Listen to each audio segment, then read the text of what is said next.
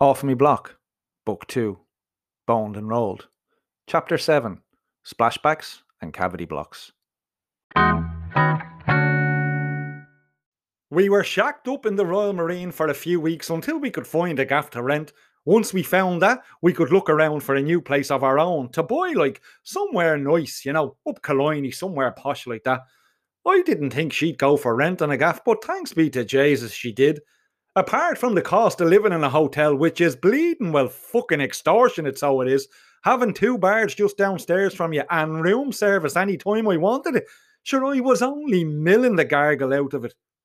So I was delighted when we found a nice house to rent up on Ardbrugh Road there in Dalkey, if for nothing else but to give me old liver a break from the Arthur juice. Herself wasn't overly keen on the house, I can tell you, and why, I don't know. Now, as you might well expect, I know fuck all about architecture. I'd be hard pushed to tell you the difference between a dormer bungalow and, well, not a dormer bungalow. So I'm sure you'll excuse me description of the gaff. It was a two story, five bedroom house, all en suite, of course, and it had a load of other rooms too. It had a lovely deck, one of those jacuzzi things. Didn't care too much for it, mind you. Bubbles up the hole. It feels a bit funny. It's like farting backwards. It even had a mini cinema, for Jesus' sake. Sure, what more could you ask for, huh? Apparently loads, cause herself never stopped bitching and whinging about the place, the fucking neck of her. Too bleeding small, according to her. The walk in wardrobes, too bleeding small. It's a fucking wardrobe that you can only go and bleeding well walk into, for the love of God. The neck of her, I tells you. Far from walk in wardrobes that either of us was raised, or a normal wardrobe for that matter. When I was a nipper, the hot press was about as exotic as it got in the old clothes storage department end of things. And another thing, she didn't like the tiles on the splashback, wanted them replaced with black glass, so she did. Black glass, says I. Are you out of your bicky or what? Janine Pet, we don't even own the gaff. Besides, like, we're only going to be here for a couple of months, three at the most. I'm just saying that I don't like them, as all says herself. So what's the harm in changing them? Are you hearing yourself, pet, says I, or has all of that muck that you slap on your face finally clogged up your ear holes? This isn't our gaff to go changing things in, and the harm in changing them is about 20 bleeding grand, love. That kitchen's the size of centre court at Wimbledon, for Jesus' sake. It's only 20 grand, says herself. It's not like we're short of a few bob. Oh, sorry, says I. I didn't realise that it was only 20 grand. Ah, sure, go ahead then, pet. And sure, while you're at it, why don't you ring Tiffany's and see if they have any gold taps for the sink and a diamond fucking draining board? A mug flying past me, mallet and smashing onto the wall behind me ended that conversation pronto. I told her where she could go and what she could do with her glass splashback and stormed out of the gaff. For the want of something to do, I went for a ramble up around Killiney Hill fucking well fuming, so I was. Do you know what I mean? Like, the neck of her. I tell you now, the few bob was going to her head, so it was. Who did she think she was? Hot posh fucking spice or someone? Nothing. And I mean, absolutely nothing was ever good enough for her. And her raised in a two room shack in the bell end of nowhere down in the bogs. And here's another thing that irked the giblets out of me that day. She'd said it was our money. Our money, me ho it was mine. There was no ring on my finger, and there never would be ever again. But her saying that showed me her way of thinking, and I didn't like it. If I were to be honest with you, the thoughts of giving her our marching orders had been at the back of my mind for a while by that stage. It wasn't nothing big, like just loads of little things, you know, and they were starting to add up. I reckon if I'd have gone back home right there and then, that would have been the end of it for the two of us. So pissed off with her was I. Me head was in a jocker, I didn't know what I wanted to do. Did I really want to give her the shove? Yeah, I think I did, pal. Did I want to be living all on me Todd, rattling around with a ton of money and nobody to share it with, uh, just like poor old Noel had done? No, I didn't. I walked around for a while, mulling all of this over in me cowan before finding myself outside the Druid's Chair pub. Jesus, seeing that place took me back, I can tell you. It's where I went for a jar the day Noel had come clean with me up the hill. It's where my young fella had come out to me about having the gayness, and it was where Bingo Flanagan nearly killed me and me mates once upon a long ago. It was half past eleven of a Monday morning and far too early to start drinking, so I sparked up a fag and wandered around for a bit, heading nowhere in particular. When I heard the bells of the parish church down in Ballybrack ringing out for the Angelus, I went guttering back towards the pub and was sitting at the bar with a pint in front of me at five past 12. As it was now technically the afternoon, I could get swamped and not have to feel guilty about the early hour. I was in a fowler with the other one, and let me tell you, that's something I would have never thought possible. We'd been so happy for all the time we'd been together. Yeah, right, a tussle here and there, like all couples, I suppose, but nothing like what had just happened. She'd never thrown anything at me before. Ever. You'd want to have seen the face on her, but the look in her eyes when she threw that mug. It was disappointment, so it was. She was actually raging that she'd missed me. The bitch! Getting well above her station, so she was, and it wasn't sitting right with me. The one thing I tried to do when I came into the few bob was to stay as normal as possible. You know what I mean? Like, yeah, right, I built myself a fancy arse pigeon loft and bought myself a nice motor, but nothing too flash, mind you. I was determined to stay as much like me old self as I possibly could, not let it go to me head like, and not forget where I'd come from, but herself. It was changing her and um, for the worser. It was only little things, but they were starting to add up fast, and they came to a head with that whole splashback shite. Take this, for example. Tesco's wasn't good enough for her anymore. All the scran had to be bought in Marks and Spencer's. Fucking Marks and Spencer, if you ask me. And another thing, all of a sudden, Penneys wasn't posh enough for the clobber. Ah, no, it had to be BT and Debenhams and all that shite. Sure, Jesus, I was raised in me penny sizzler, so I was. Nothing fucking wrong with them at all. And for the love of Jesus, don't get me started on the bottled water. The plain old wet stuff out of the tap wasn't pure enough for her. Ah, no, had to be the French stuff. Dearer than milk, so it is, for God's sake. The list goes on and on, me friend. I noticed it now and again when we were out in Cyprus, but I just put it down to her adjusting to our new way of life, you know. But once we got back here among our own, Sure, Jesus, you'd have thought that she was the Queen of Sheba the way she went on. And if I was to be honest with you, it was getting very old very fast.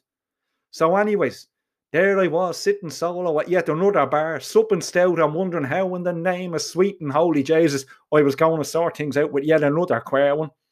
The row with Janine that day had been on the cards for a while, like I said, but was it reason enough to give her the boot? Probably not. Did I love her? Yes, I did. Sure, she was the fucking ham in me sandwich. Was it anywhere near as bad as things had been with the other whore dog cow faced bitch of an ex wife of mine? No, nowhere near. I was overreacting. Things would be grand. I stopped drinking sour and drank happy for the rest of the afternoon. Sitting there as happy as Larry, whoever the fuck he might be, I got to thinking about the night in July 1979 when myself and a few of the lads decided that it would be a buzz to camp the night on Killiney Hill. Now, coming from the city centre way back then, Killiney was out in the sticks as far as we were concerned. So when Flaps Geraghty got a new tent for his 16th birthday, off we set. The five of us bunking a train from Westland Row out to Killiney for the night. From start to finish, it was a complete and poxy disaster. Back in March of that year, we bunked into the Savoy to see the deer hunter. So once again, we were gung ho on the old army gear, just like we had been when we'd raided the Ashtown Orchard years before that. Anyways, we didn't half get stick as we marched through town towards the station. Each of us decked from head to toe in camo gear and a backpack each that were stuffed with enough banes to feed a Jesus an army the state of us. I am mortal thinking about it now, so I am. I mean, we could have just worn our civvies till we got there and changed them, but ah, no. Pink Eye said that we'd looked at Bizzo marching through the streets of Dublin, all decked out in our gear. Ripped out of it, so we were. Bottles, cans, eggs, you name it. Those hooers up in the flats fucked it all down at us. Bleeding well destroyed, so we were by the time we got to Westland Row train station. Anyways, we bunked onto the platform and tried to look as inconspicuous as we could. Not an easy thing to do when you look like the cast of Apocalypse Now, I can tell you. We managed to bunk on the next train that came in, and we were on our way to what we hoped would be a grand old adventure altogether. It wasn't your fancy darts back in those days. Ah, no. We were on a rickety old bone shaker of a banger that stank to high heaven of stale vomit and sour shite. Still, Despite the bang of the carriage, sure, we just got on with it and had a buzz. It was great to be heading off on our own. No parents, no teachers, no rules. When we got to Dun Laoghaire, two cracker queer ones got onto our carriage, and sure, Jesus, we'd a great banter with them all together. Even though they were a good bit older than any of us and very classy, like, we did our best to convince them to come camping with us, but they were having none of it. Mind you, there was a gamey old hag of a yoke sitting on a seat between them and us, and she wasn't shy about letting us know that she'd come camping with us. Said she'd teach us a thing or two. Horny little virgins that we were, there was no way on God's green earth that any one of us wanted his first dip in the honey pot to be like shagging a sewer, so we did our best to ignore our advances. Anyways, like I said, we were on a old banger of a train with no lights or anything. So when we went through the long tunnel after Dalkey Station, Flaps got it into his head that he was going to steal a grope on one of the queer ones. So off he wanders down the carriage in the pitch dark and hoping for a bit of action. Loving Lantern Jesus, I can't tell you how much we broke our shites laughing when we came out the other side of the tunnel, only to see him milling the face off the skanky Elwyn and her bleeding while loving it. She had his hand clasped on one of our soggy bangers, and everything so she did. And the other Egypt with his eyes shut tight was loving it. He thought he was out there scoring with one of the crackers, and all the while he's swapping spit on yesterday's dinner with an L one whose hairy banjo probably last saw action when Glenn Miller was number one for Jesus' sake. Well, wait till I tell you. You'd want to have seen the look on his face when he came up for air, opened his eyes, and came face to face with the crypt keeper. Jesus, all he was short of doing was puking on her. Off he went down the carriage, screaming like a baby with a slapped arse and rubbing the fuck out of his mouth with the cuff of his jumper. Socks we gave him, absolute and total socks. The poor fucker never lived it down, and from that day he was called Granny Grabber Geraghty. The Elwyn was only delighted with herself and wasn't shy about coming after the rest of us to try our luck to Killiney Station we thought we'd never get as we clambered over seats and what have you to get away from her and our horny clutches, the dirty old gamey bitch. We spilled out onto the platform in a jocker with the laughing. And as the train pulled out of the station and as we got ourselves ready for the long walk up to the top of the hill, didn't I cop on that I'd only gone and left me backpack on the poxy train? Well, fucking purpling anyways, I screamed as I went tearing after it. What's up with you? One of the lads shouted after me as I went, and then another voice chiming in, Tommy, Tommy, me bag, says I, me bag, it's on the fucking train. You'll never catch it, Tommy, for Jesus' sake. Will you leave it? You'll bleed and well kill yourself, they roared after me. I paid no never mind to any of them. I was too busy absolutely pegging it down the platform to try and get back on the train. Now, back in those days, there was no fancy electric Star Trek doors like you have nowadays. It was just a regular old door with a metal handle and a little wooden step beneath it. It was that step that I was aiming for now. Well, let me tell you, up until the day I hurried up a Spanish street with 10 tons of horned beef clattering after me, I'd never run so fast as I did that morning. Just as I was about to run out of platform, I'd made it close enough to the door of the last carriage. Without so much as a second thought as to what would happen if I missed, I jumped. The window on the door was half open, and as I sailed through the sky, me arms and legs flailing in the air like a spider trying to ride a bicycle, it was that opening that I was aiming for. In less than a heartbeat, I realised that I was fucked. I'd mistimed me jump, and I was, as sure as shite, going to go under the wheels and become instant mince. As was to become an all too familiar occurrence in my existence, me entire life flashed before me eyes in that single heartbeat. It was the realization that I'd die a virgin, having never made a pilgrimage to the holiest of holes, that gave me one little oomph of energy. How it happened, I'll never know. But the saints were smiling on me that day, if just for an instant, because I Jesus well made it. Me chest slammed down onto the top of the open window, knocking the wind out of me. Me legs were floating in the air, dragging behind me at the same height as me head as the train barreled down the tracks. I managed to get my feet down onto the little step, and it was at this stage that the poxy saints turned their backs on me. Instead of climbing into the elf window here, Dopey turned the handle to open the door. And wouldn't you know it, it fucking well flew open, so it did, sending me flying into the air at about a million miles an hour. Arse over tits, I went as helpless as a baby. I thought I'd never land, but by Jesus, land I did in a tangle of brambles that'd make the crown of thorns look like a sweatband is where I ended up. Cut to bleeding ribbons, so I was. I'd a gash on the top of me head like a leper's fanny. Two of me fingers were pointing the wrong way, and to top it all off, I'd ripped a hole the size of Drimnagh in the gusset of me trousers. Other than that, thanks be to God, I was grand. I crawled out of the bushes to the cheers of the lads, who sure as shite given me up for dead. I hobbled back along the tracks and stumbled up onto the platform. Bruised and battered so I was, but not dead, thanks be to Jesus. Anyone got a fag, says I. Have you none of your own? asks Pink Eye. They're in me bag, you dopey bollocks. Are you tick or what? Relax the cack, says he. I'll get them for you. Over he strolls to a bench on the platform to where, would you fucking well believe it, me bag is leaning against the leg of it. How the fuck? Who? says I. I picked it up for you, Tommy, says Pink Eye. As we were getting off, like you forgot it.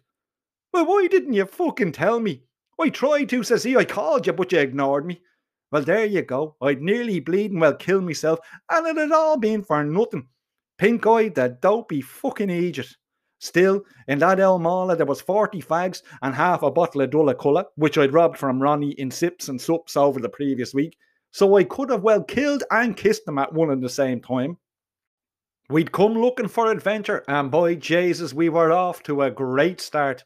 It was only half nine in the morning, and already Flaps had mooched a corpse in waiting, and I'd done me best impression of our Blue Eyes in Von Ryan's Express, without the Nazis and the bullets, of course. Now, you won't believe me when I tell you this, but things would only get worser and worser as the day and the night went on. So there we were, a blistering July morning in 1979, struggling to walk up the Vico Road, carrying a ton of shite that we really didn't need, and we were bollocksed. What we should have done was get off the train in Dalkey and hopped on an El motor bus up to Killiney village, and sure then we'd only have to walk up the actual hill itself. But we were townies that didn't know our arses from our elbows so far out in the sticks, so as we were going to Killiney, we stayed on the train till we got to Killiney. We hadn't got a clue that the station was over a mile away from where we actually wanted to get to. By the time we stumbled up to the witch's hat, we were fit for nothing but collapsing on the ground and sparking up fags, despite the fact that by this stage we were only gasping for the want of air. I slung me pack on the ground and collapsed on top of it. Only Jesus well wrecked, so I was. And why wouldn't I be? I'd four tins of Baines, five lemonade pint bottles filled with water, a half packet of zip to get the old fire going, a batch loaf, a half pound of sausages, a frying pan, 40 fags, a half pint of whiskey, and the poxy kitchen sink. I'd started with more, mind you, if you can believe it. Halfway up the Vico Road, two tins of Baines, two bottles of water, and me ma's good soup pot were thrown over the wall of some poshy's garden, so crucified with the weight was I. Well, let me tell you, that was nothing compared to what El Bingo Flanagan had dragged up that hill, the poor bastard. Before we'd left the station, and while I got myself back together by popping me fingers back into their sockets, a couple of the lads bailed over the station wall and into the bushes to have a slash. Only myself and Wally Mason stayed on the platform to keep an eye on the gear. Now, about a month before this, Bingo had pulled a fast one on Wally by pissing into an empty can of lilt and giving it to him. Here, Wally, says Bingo, uh, try this new stuff. Only the bizzo, so it is. The poor bastard was a good two gulps into it before he copped on. Totally tropical taste, me bollocks. Jesus, there was murder that day. He went for bingo, bald headed, so he did. And it was only that the other lad's older brother was there to save his bacon. I reckon Wally would have ripped his head off and shit down his neck. Anyways, Wally had been itching to get his own back ever since. And when he spotted Bingo's backpack lying there on the platform, he took his chance. As for myself, lying there with the blood gushing from me split crown and screaming in agony as I put me fingers back into their proper place, he could have taken a shite in that bag and I wouldn't have cared. There was a bit of building work going on down the far end of the platform, so there was bits and pieces of this and that lying around, and it was to there that Wally was headed. As fast as a starving fly on fresh shite, he was down there and come staggering back up the platform, a cavity block swinging from side to side between his little legs as he tried to run with it. He had the other lad's bag emptied in a heartbeat, put the block into the bottom of it, filled it back up, and was sitting with his legs dangling over the edge of the platform and smoking a fag when Bingo and the rest of the lads climbed back over the wall after doing their business. That poor, sorry bastard toted that poxy cavity block all the way from the station to the top of the hill, that poor bollocks. And no mean feat given the size of him, let me tell you. Sure, he was only a waif of a young fella with about as much meat on him as there was on a three day old ham bone in a kennel. Anyways, we laid there baking in the sun and trying to have a bit of a rest, and poor Bingo none the wiser as to what he was dragging around on his back. It took us a while to get our breath back after that walk up the Vico Road, I can tell you. You'd have thought that a bunch of young fellas like us would have been as fit as fiddles, but what with smoking the old untipped players' navy cut cigarettes, should we just lay there panting like asthmatics? It was a good hour before we were ready to head off again. We found a decent little spot about halfway down the hill, big enough for the old tent and a small fire. It was only the bizzo, so it was. Myself, Wally, and Bingo went off rummaging for a bit of firewood, while Flaps and Pink Eye went about setting up the tent. We were in our element, so we were. It was a gorgeous day.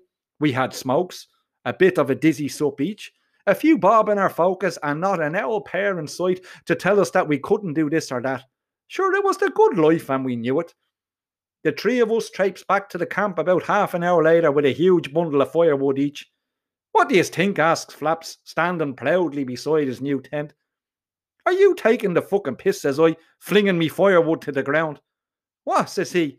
What, says I. What? I'll tell you what, it's fucking tiny, is what. I've seen gnats with bigger Mickeys. How the fuck are the five of us supposed to fit in that? We won't, Tommy, says he, as calm as you like. It's only a two man tent. And where in the name of Jesus are the rest of us going to sleep, huh? Did you not bring your own tent, says he. Bring our own tents, says I. We don't fucking well have our own tents. You said I got a new tent. Do you want to go camping? And do you know why we've never gone camping before? Because we don't have any fucking tents, you poxy bleeding gobshite. Only fuming, so I was. Come over here and say that, Tommy bursted Johnny Costello, says he. Red rag to a bull. Oh, Jesus, well, flew at them, and we went rolling around the ground, punching and kicking the living shite out of each other. It was just at this time that Bingo found the cavity block at the bottom of his bag, and he went mental. Of course, Wally couldn't keep a straight face, and before you could say sweet babby Jesus, Bingo only hurled the block at Wally. Where he got the strength to do it, I'll never know. Like I said, he was a slip of a young fella, but that block went fucking flying in Wally's direction. One corner of it missed him by less than an inch. So the two of them now went for each other like nails on leather, leaving poor old Pink Eye to dance around the camp, screaming for peace and helpless to stop any one of us from kicking lumps out of the other. It only came to a stop when Flaps, the dirty, cheating bastard, reefed me newly broken fingers backwards, and I screamed like a queer one in labour with the agony of it. The other two stopped when they heard me, and we all just sat there for the next hour, sulking and not saying a word, while Pink Eye did his best to get us all to wipe the slate clean. Look, says Flaps after a while, I, I didn't know, right? I tell you what, it's going to be a nice night. How about we sleep out under the stars, like all of us? We can leave our bags in the tent, you know, to keep the midges and that away from the food. What do you think? A few hours later, we had a nice little fire going, and we'd made ourselves little seats and all using rocks and branches. We sat there smoking fags and taking snipes from our mix of spirits and having the banter, all hassle forgiven and forgotten. As it got dark and as the gargle did its job, we were only delighted when Bingo pulled out a little transistor radio and tuned in to Dr. Dan on Radio Dublin. And Jesus, we bopped around to Tubeway Army, Blondie, Anita Ward, the Rats, and the Lizzy it was only the bizzo, so it was, and far better than traipsing all the way out to Raheny to go to the Grove to listen to all the shite they played out there for the Clontarf poshies. We were having a ball, so we were. Right up until about nine o'clock, that is, when the poxy heavens opened and a bleeding well lashed. Round hole, square peg, whatever way you want to put it, we jammed ourselves into that tiny tent all thoughts of keeping the food safe from the midges went out the tent door with the bags, squeezed into it so we were, legs and arms everywhere. There wasn't even room to turn a sweet in your mouth for Jesus' sake. We were like a pack of refugees in the back of a bread van. I tell you now, not since Noah had there been rain like it. It didn't let up for ages, and after about an hour of it, the ground was so waterlogged that the tent started to slide sideways down the hill with the five of us inside it like. Myself and Flaps got out and thrown a few rocks and what have you in front of it, and that did the job for a while, and anyways. There we sat, squeezed into that two man tent, thinking for all the world that things couldn't get any worser. Which they didn't, till Bingo sparked up a fag and dropped his match, the dozy fucking gombeen. Loving Jesus, that tent went up like a dry Christmas tree in a bucket of firelighters. And why wouldn't it? A hundred percent polyester and sprayed the shite with shellac as it was. Even with the rain only barreling down, we couldn't put it out. So we stood there getting soaked to the bone and watched as Flaps's birthday present shriveled away like the Wicked Witch of the West. A poxy bleeding comedy of error, so it was, if I was to get highfalutin about it. We were fucked, and we knew it. It was just after 10 o'clock, and we'd nowhere to go but home. But back in those days, there were no late night trains. Everything shut down at 9 o'clock. We were stranded in Killiney for the night. Without any shelter, sure, we were soaked to the skin. And in the rush to clamber into the tent when the rain had started, Bingo had dropped his radio and broken it. So we couldn't even listen to an old tune or two to take our minds off the situation. What are we going to do now? says Pink Eye. How the fuck should I know? says I. What do you think I am? A fucking Butlin's redcoat? I'm just asking us all. I know you are, but what makes you think that I'd know what to do any more than you, for Jesus' sake? We can't stay here, says he. Oh, fucking good one, Brain Box. I'd never have copped that on if you hadn't said so. Here, lads, Wally chipped in. Why don't we go back up to the witch's hat like? If we can climb up into it and get inside, sure we could stay out of this shite till the morning. There's no windows or doors or anything, it'll be drafty, but at least we'll be indoors. Uh, sort of. Back up that hill, I thought we were never going to get with the amount of muck pouring down it. It was like Willy Wonka's chocolate river, so it was. And if Augustus Gloop had shot past us, I don't think any of us would have batted an eyelid. After what seemed like hours, we eventually got to the top and scrambled through the wind and the rain to the witch's hat. Sure enough, the door on the upper level of it wasn't sealed like the bottom ones, but try as we could, we just couldn't climb up into it. The top of the wall was about six inches from me grasp when I stood on Flaps's shoulders, and what with us being the tallest, if we couldn't reach it, the others definitely wouldn't. So that old obelisk, the witch's hat, bone dry inside as it was, was no use to us. We couldn't get in. Jesus, we were fucked altogether. All we could do was huddle in one of the arches and try to stay out of the wind and the rain till the storm died down. That remained the plan for all of 10 minutes when an unmerciful bolt of lightning hit a tree about a hundred feet from us, out of the frying pan and into the fire or what. Now, I'm no genius, far from it, but I had to cop on to realise that we were now sheltering at the base of the highest thing for miles around in the middle of a fucking thunderstorm. Having had first hand experience of electrocution after sticking the brass point of my compass into a socket to see what would happen, I wasn't too keen on repeating the experience with the power dialed up by about a million. Without uttering a single word, I grabbed me bag and pegged it down the path. The same path, in fact, from which years later I'd catch me last glimpse of Noel, me father. I ran in a zigzag like a footballer running through those little cones for fear of being on the receiving end of a short circuit from God's fuse box. The lads were after me in a heartbeat, and as we ran down the hill towards Killiney village with the lightning flashing in the sky above us, we couldn't help but laugh with the nerves as we charged down the seemingly never ending steps towards the Druid's Chair pub. I can't tell you how happy we were to get down in one piece, but still, we were fucked.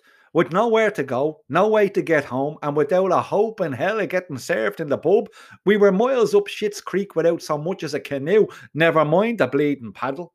There was a phone box outside the pub, and we took turns of sheltering in it. It didn't make a blind bit of difference, really. Sure, we couldn't have gotten any wetter. Here, lad, says Bingo.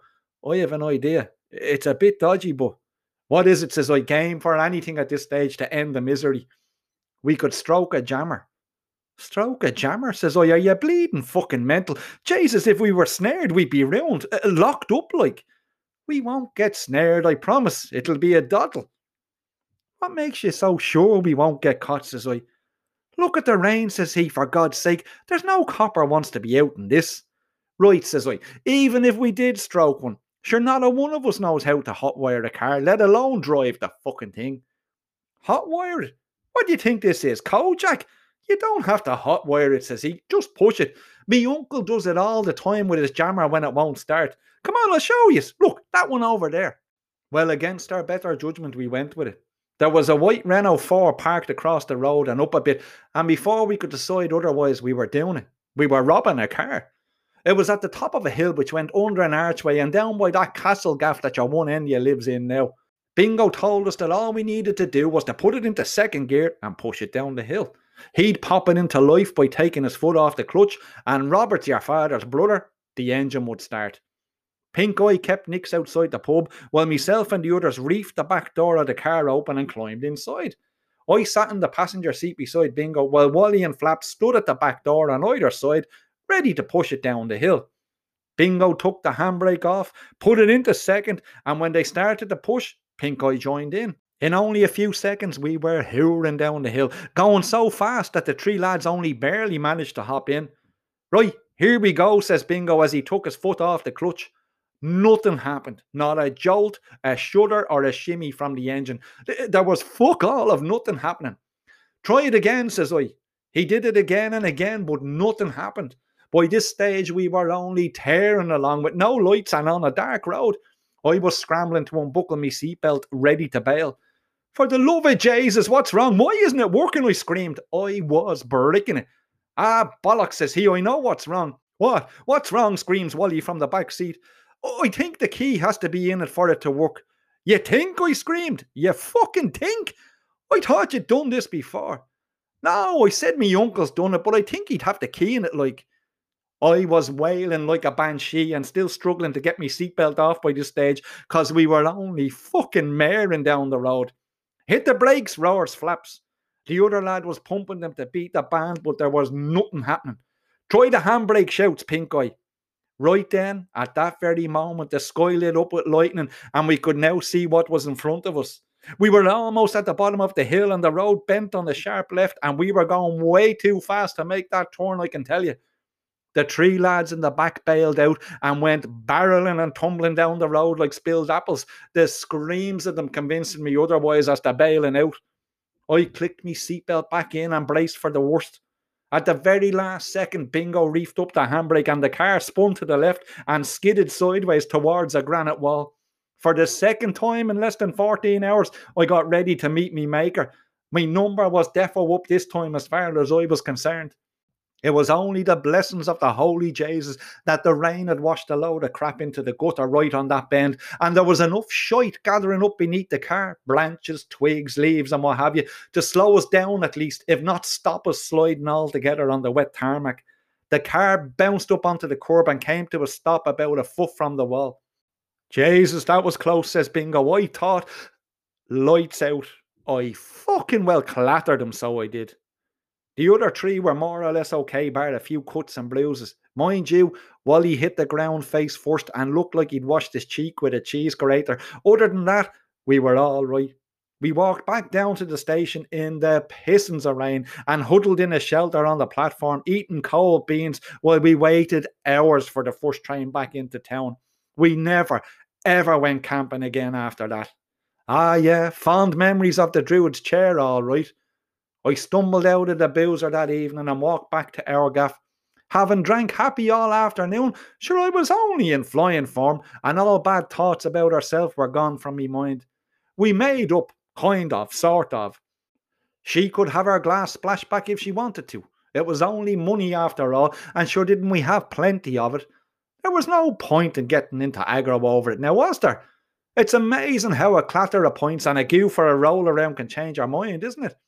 Sure, wasn't she me sweetheart after all? And even though I'd spent the best part of four months obsessing over the Dymphna one, I was still only bleeding well mad about Janine. Jesus, we didn't half go at that night, I tell you. The splashback was worth every penny. Well, at least till I sobered up, of course. Then it was back to square one on the L splashback as far as I was concerned. Jesus, I'll never learn.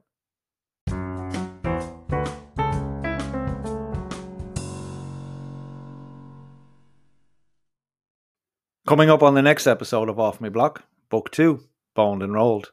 Chapter 8, Pretty Woman.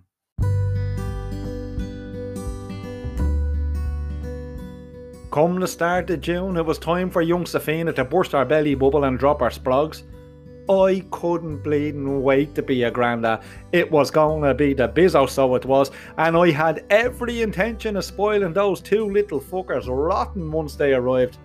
Jesus, it was a good job she was ready to go, cause I don't think she'd have lasted any longer with the size she got. She looked like she'd swallowed one of those space hopper things and then pumped it up some more just for good measure. The poor mare went a week over, so she did, and by the time the babbies came out of her, well, let's just say there was that much pressure built up in there, the two of them came baiting down her lady tunnel like the fucking Jamaican bobsled team. She was only in the delivery room for all of five minutes before I could hear the wails of the babbies coming through the walls. The spire came tumbling out of the room as pale as paper a minute later and just managed to tell me that it was a boy and a girl before he spewed his brekkie all over his poncy deck shoes, the fucking gobshite. I was a granda, and just like when little Safina popped her head out of her L1's messages all those years ago, it changed me.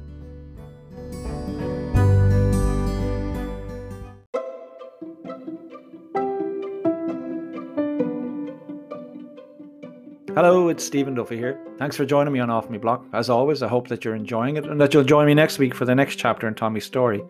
You can subscribe to Off Me Block for free here on Anchor.fm, on Spotify, Apple Podcasts, or wherever you get your podcasts.